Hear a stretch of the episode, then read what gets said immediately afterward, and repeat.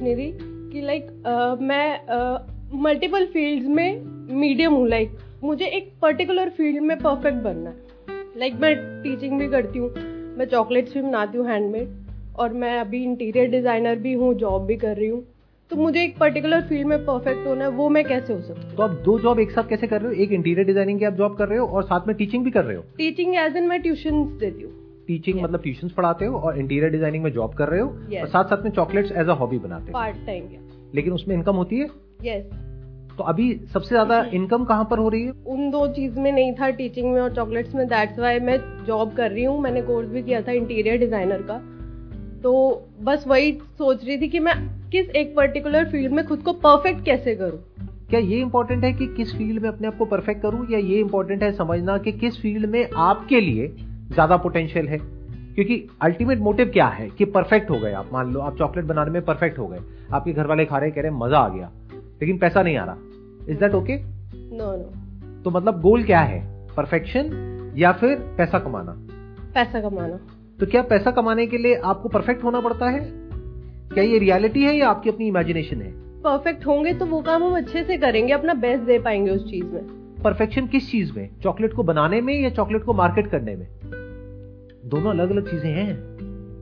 आप मेरी बात को ध्यान से सुनना ध्यान से समझना because we never look at it life in such a way हम क्या समझते हैं कि अगर चॉकलेट बनाने में मैं परफेक्ट हो गई तो एकदम से पैसा आने लग जाएगा। ऐसा नहीं होता है। एक है चॉकलेट को बनाना एक है उसकी पैकेजिंग उसकी मार्केटिंग उसकी सेल्स कि वो बिकेगी कैसे रिपीट ऑर्डर्स कैसे आएँगे। बहुत सारे ऐसे लोग होंगे जिनको आप जानते होंगे अगर आप इस फ़ील्ड में हैं चॉकलेट मेकिंग में। क्योंकि ये बहुत चल रहा है आज की डेट में। Yes. मतलब इस पर बहुत सारे छोटे छोटे कोर्सेज भी लोग करा रहे हैं और करा रहे हैं वो सब बहुत कुछ हो रहा है।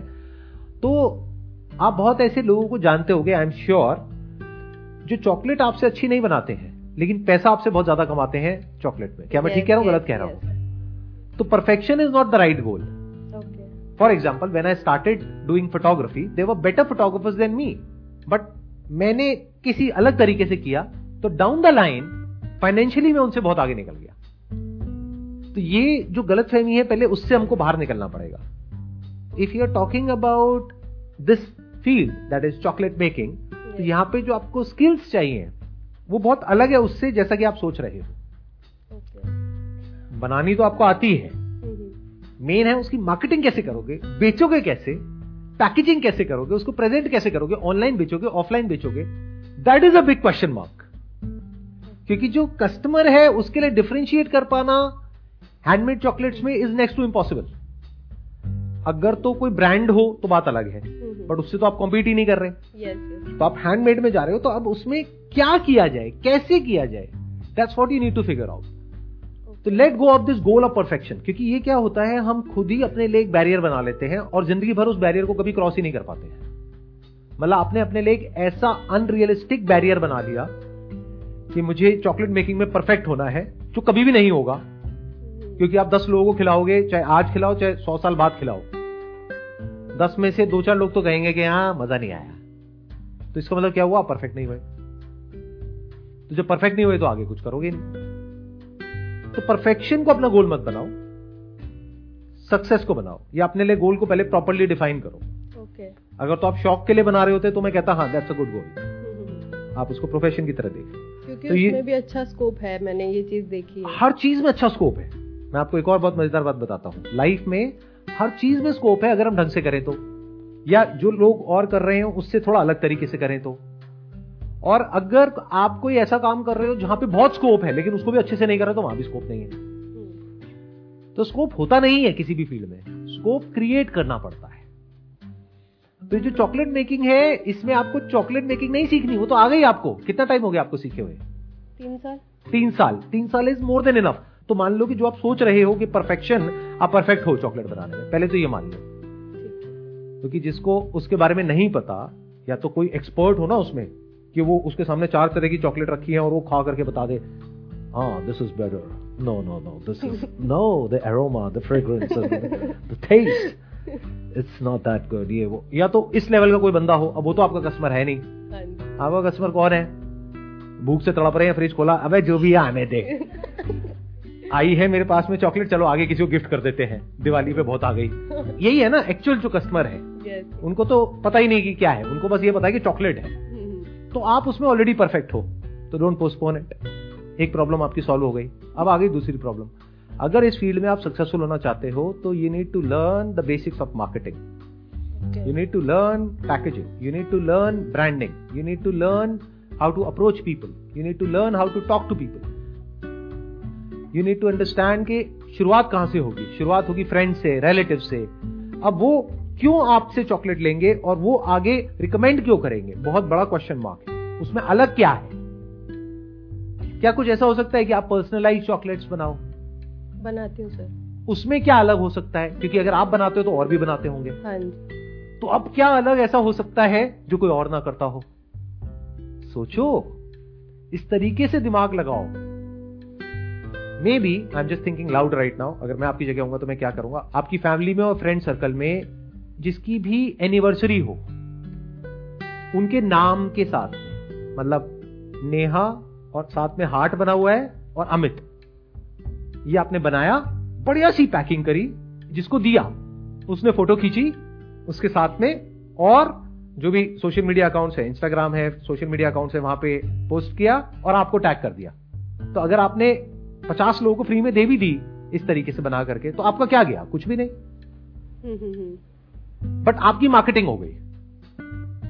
क्योंकि अब उनके थ्रू जो लोग आगे आएँगे उनसे तो आप पैसे लोगे ना। Yes.